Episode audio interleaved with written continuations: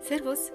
Bine ai venit la ultimul episod din acest sezon al podcastului Jocurile Minții, un podcast pe care l-am subintitulat De stat cu tine însuți.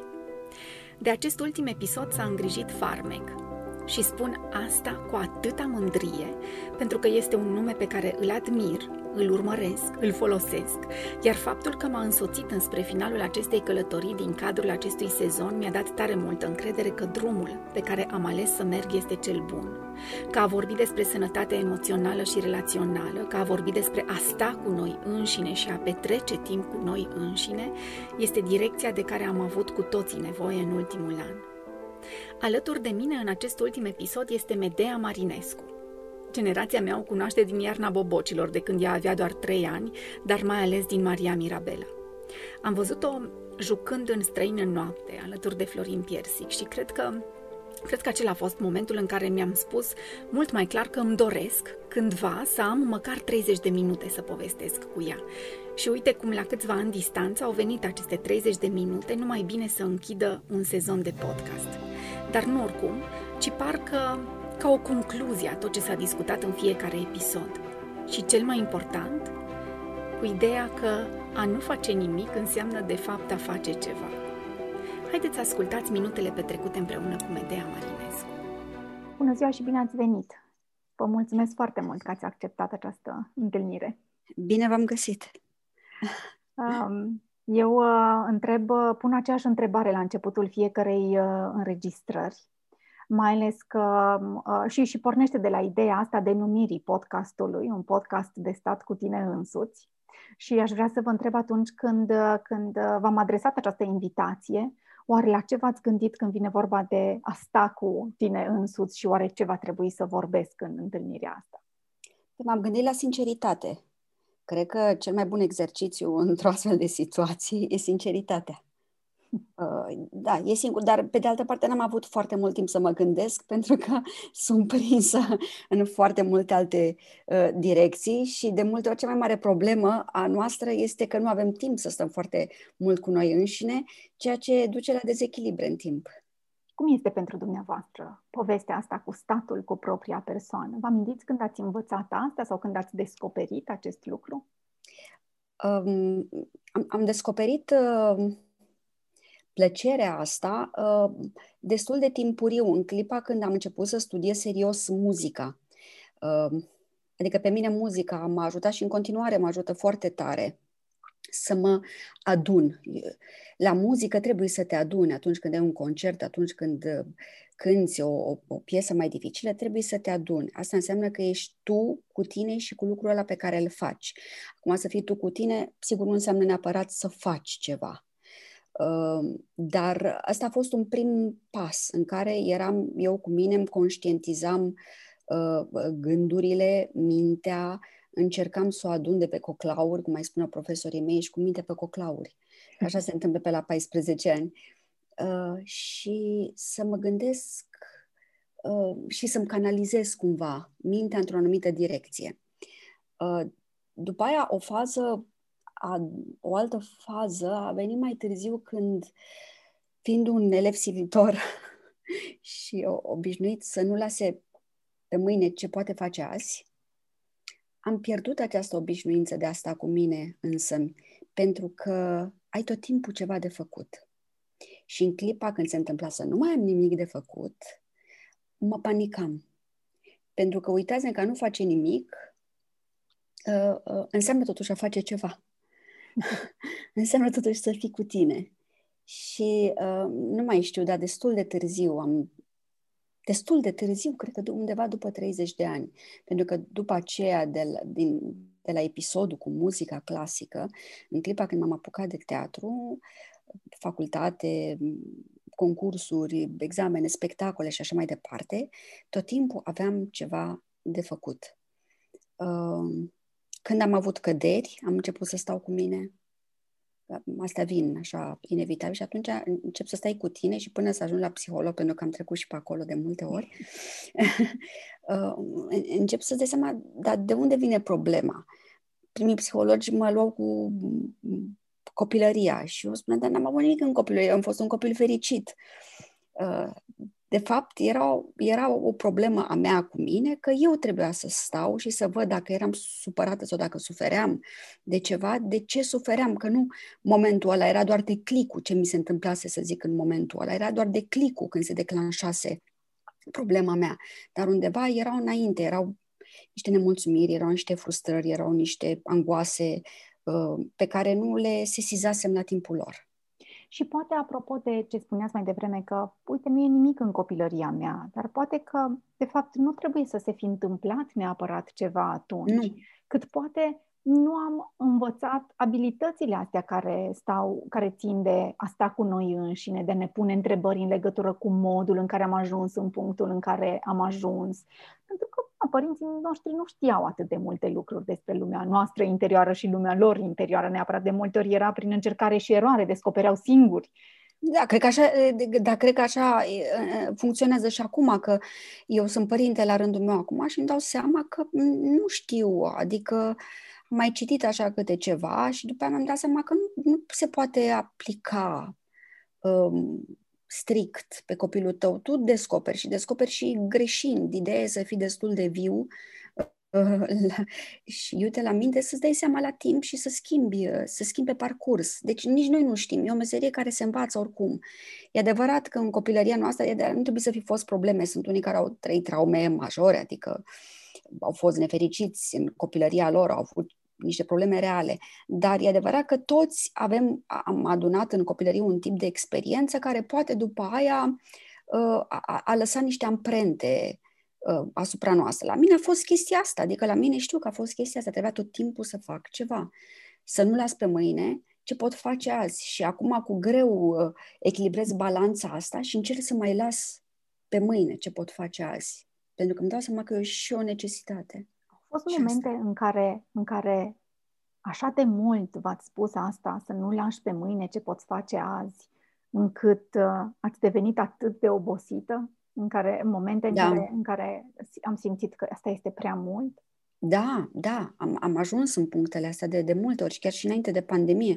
Pentru mine pandemia a fost o binecuvântare în prima ei parte. Sună cinic, nu, nu sună prea frumos. Da, cumva e adevărat, pentru că nu mai puteam mă băgam în foarte multe proiecte, nu refuzam nimic, nu știam să spun nu. Aveam și problemele de acasă și spuneam, gata, trebuie să fac asta și asta și asta și când nu reușeam, pur și simplu mă, uh, m-a apucat plânsul. Adică știu că am ajuns la un dat chiar la o emisiune foarte mare în care a trebuit să trag din nou o dată materialul pentru că m-a bușit plânsul în mijlocul emisiunii. A fost prea mult. A fost, a fost prea mult, da. A fost prea mult. Și mi-e teamă, mi-e teamă să nu mă reîntorc la obiceiurile astea proaste. Uh, nu știu, ar trebui... Dar uh, rezolvarea e numai la noi. Nu știu cum să ne oprim din... Dar e o chestiune care ține de educație. Așa am crescut, așa am fost educată. Că trebuie tot timpul să-ți asumi lucrurile, că e important să fii implicată în diverse proiecte. Ce, da, ce mesaj da, să, să, apropo de asta? Să, să nu Păi asta e nu lăsa pe mâine ce pot face azi, adică termin, termin orele și te apuci imediat de ce ai de făcut pentru mâine, adică să nu cumva să, să lași. Trebuie să rezolv acum problema asta, că după aia am să fiu prea obosită, după aia am să uit, uh, după aia că trebuie să tot timpul să arăt, să demonstrez și asta câteodată poate merge în detrimentul lui a fi. Mm. Dar asta e o temă importantă la actorie. Da. Și, și în psihologie, de altfel, mult studiată diferența asta între a avea, a lua multe proiecte, a avea multe lucruri și a fi. Exact. Da, da. Și așa cu timpul, cu timpul am început să mi le descoper și să descoper văz, văzându-i și pe băieții mei, de fapt mai mult cel mare. Um, acum, asigur că nu e o idee să lași totul pe mâine din ce poți face azi dar cumva să, să, să, să-ți dai voie și ție să existi. Și în timpul în care ne dăm voie să existăm, oare ce ar fi bine să găsim acolo? Apropo de ce spuneați mai devreme, a nu face nimic înseamnă totuși a face ceva. În timpul în care petrecem timp cu noi înșine. Păi să faci lucruri care îți plac. De exemplu, mie îmi place foarte mult să ascult muzică. Um, ascult în special muzică de jazz. Și atunci uh, mi-au timp o jumătate de oră, sigur, am, trebuie să mă duc să cumpăr ceva, să zic da, până la magazin, să cumpăr de mâncare sau să iau de mâncare cățelului. Și mi-au acel timp lent de jumătate de oră în care îmi pun căștile în urechi și ascult muzică și aparent nu mă gândesc la nimic. Da, știu că asta e, asta e foarte greu să ajungi la performanță, să nu, te, să nu te gândești la nimic. Adică, probabil că Dalai Lama a ajuns la performanța asta și încă câțiva nu sunt acolo. Dar, în orice caz, să mă gândesc, pur și simplu, îmi vin frânturi, frânturi de gânduri, dar se instalează o stare. Să se instaleze o stare de calm. De cele mai multe ori e starea aia de calm. Și nu, tot, nu totdeauna ajung la, adică nu e de ajuns să merg jumătate de oră cu căștile în urechi și să ajung la o stare de calm. Și poate de aici mesajul pe care l-am putea extrage este că a sta cu noi înșine nu înseamnă neapărat a nu face nimic, ci putem sta cu noi înșine în timp ce mergem până la magazin să luăm mâncare cățelului, putem sta cu noi înșine în timp ce ascultăm muzică, adică putem sta cu noi înșine în timp ce facem ceva, în timp ce suntem activi. Da, da, e sigur, lucruri care nu te nu presupun un stres uh, psihic, un, nu presupun foarte multă implicare mentală, adică dacă stau și fac o salată, stau și fac o salată, sigur trebuie să fiu atentă să nu tăi degetele. Da, uh, nu fac un efort și atunci, sau la televizor de multe ori, îmi place să mă uit la tenis, îmi place să mă uit la sport, la handbal, la, la orice, dar să mă uit cu detașare, nu să mă implic și să, să am emoții, să tremur. Uh, și da, și asta e un mod de a sta, a sta cu tine.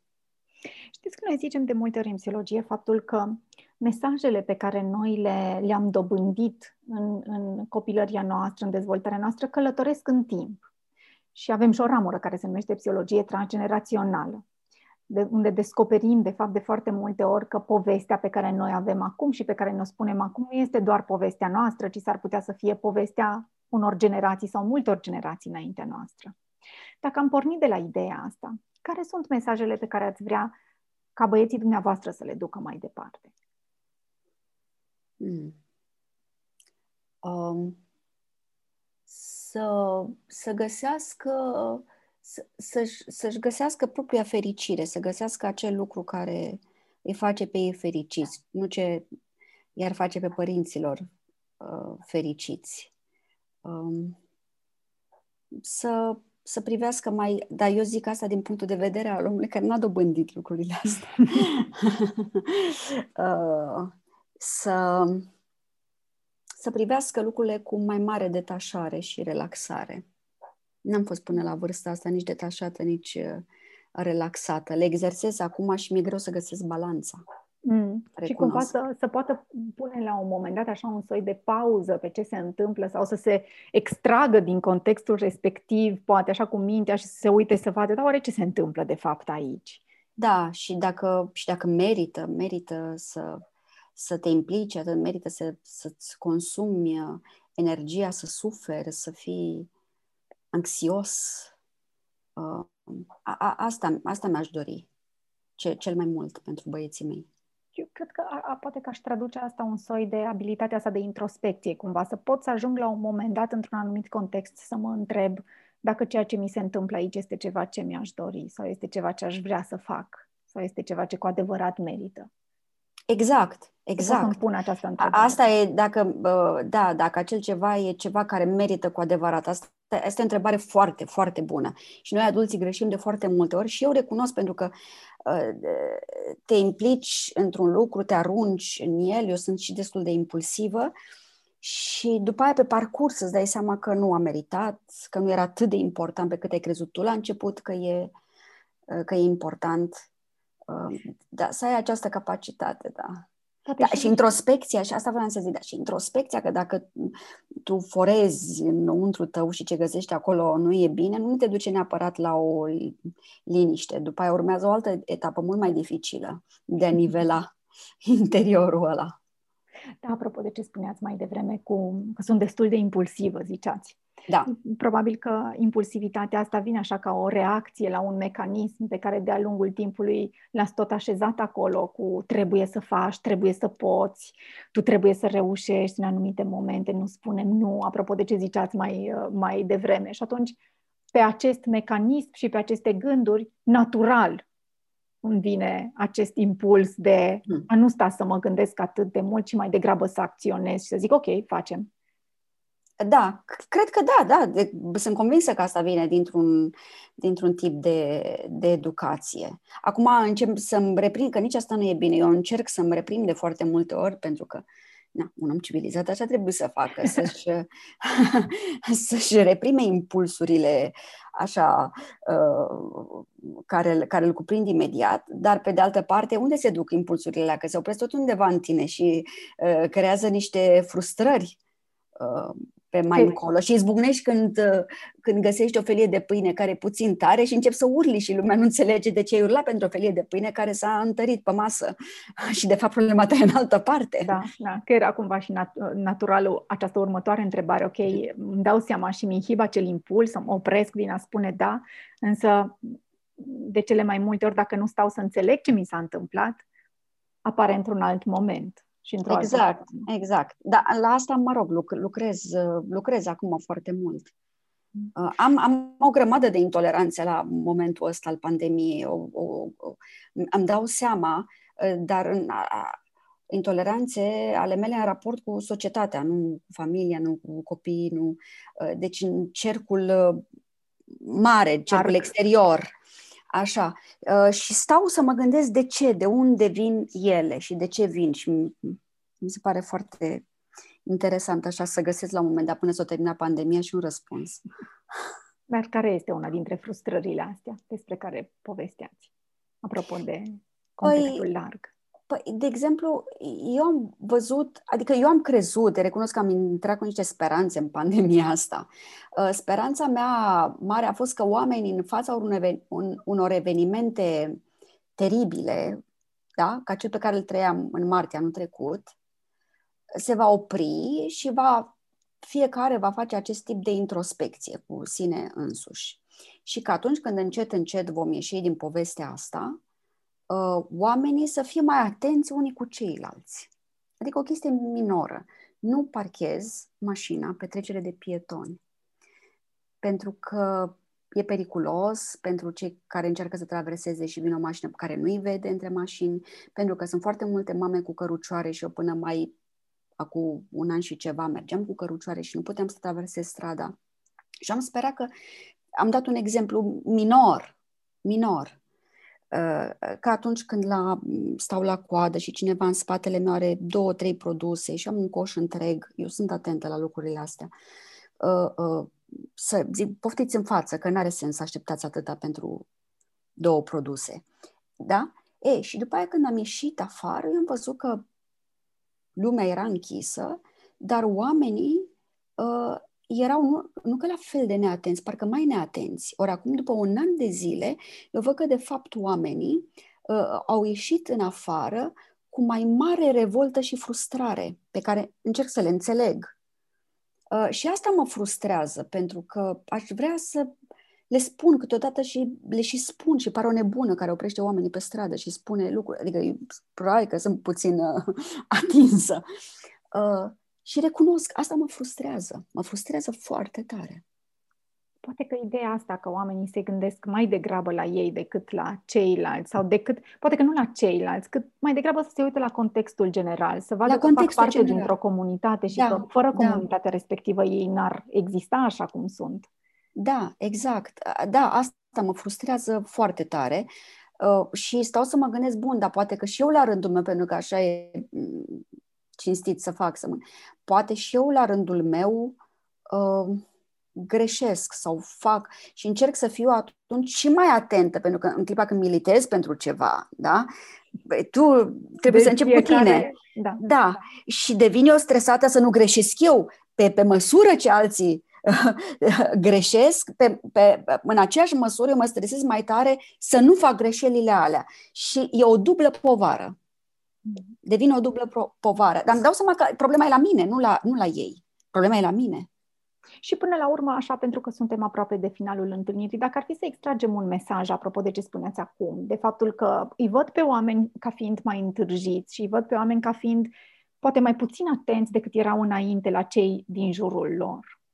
Oare care ar fi un mesaj pe care putem, cu care putem rămâne de aici? De ce ne-ar ajuta să fim atenți la ceilalți? Pentru că eu sunt convinsă că ne-ar face viața mai ușoară, că viața noastră ar fi, ar fi mai ușoară.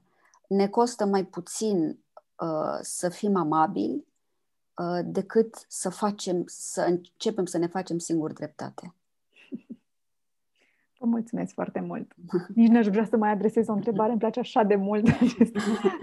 da, nu știu. Acum, puteți să-mi spuneți că am, am, uh, cu siguranță, se numește cumva problema asta pe care o am eu, a, just, a justiției uh, a dreptății, așa. A, drepta, a dreptății. Se cheamă cumva, probabil, în psihologie, dar nu am citit eu suficient. da, cred, că, cred că fiecare dintre noi avem cumva o misiune pe parcursul vieții noastre și pentru unii dintre noi misiunea este să fie corect, să ne asigurăm că este corect. Pentru alții misiunea este să, nu știu, avem grijă, pentru alții misiunea este să vindece. Cred că fiecare da, probabil. dintre noi avem uh, un scop acolo pe care uneori îl putem verbaliza, alteori facem pe pilot automat lucrurile pe care le facem. Da, probabil. Probabil că așa e. Mulțumesc foarte mult. Cu drag. Cât de frumoasă întâlnire am avut alături de Medea Marinescu și, sigur, însoțiți de Farmec. A fost un sezon, sper eu, cu de toate de care ați avut nevoie. Sper să fi găsit fiecare dintre voi ceva ce să vă fi fost și să vă fie în continuare de folos. Vă mulțumesc pentru această călătorie pe care am făcut-o împreună și vă mulțumesc că mi-ați dat voie să fiu facilitator a călătoriei voastre înspre voi înșivă. Ce aș vrea să vă spun pe final? Mă voi adresa la persoana a doua singular. Mă gândesc că așa ajunge mesajul poate mai adânc decât altfel. Să-ți dai voie și ție să existi, să-ți dai voie și ție să fii, să-ți dai voie să realizezi cât de mult bine faci, nefăcând nimic uneori. Să-ți dai voie să parcurgi constant această călătorie înspre propria persoană. Uneori însoțit de un specialist, alteori în libertatea propriilor gânduri și nevoi. Dar mereu să ai grijă de ceea ce simți, de felul în care simte corpul tău, de gândurile tale, de echilibrul dintre a face și asta – să te bucuri de drumul în această existență și să onorezi faptul că ești. Doar asta este, de fapt, atât de valoros. Fii cu grijă față de tine și nevoile tale. Fii cu blândețe când greșești și cu înțelepciune când tragi concluzii. Nu te lăsa deoparte. Cine să fie în locul tău dacă nu ești tu? Când vine vorba de propria existență, ești de neînlocuit. Neavând grijă de tine, nu ai grijă nici de cei dragi ție iar pentru ei existența ta este de neînlocuit. Aș mai sta mult aici, cu voi. Parcă nu-mi vine să plec și să închei acest sezon. Nădăjduiesc că vor mai fi și altele, așa că îndrăznesc să vă spun că vă mai aștept aici, cu mine, pentru a mai vorbi despre emoții, iubire, relații, grijă, blândețe, bunătate, viață trăită cu sens, poveste. Eu sunt Raluca Anton și vă mulțumesc pentru că ați fost alături de mine în cadrul fiecărui episod din Jocurile Minții, un podcast de stat cu tine însuți.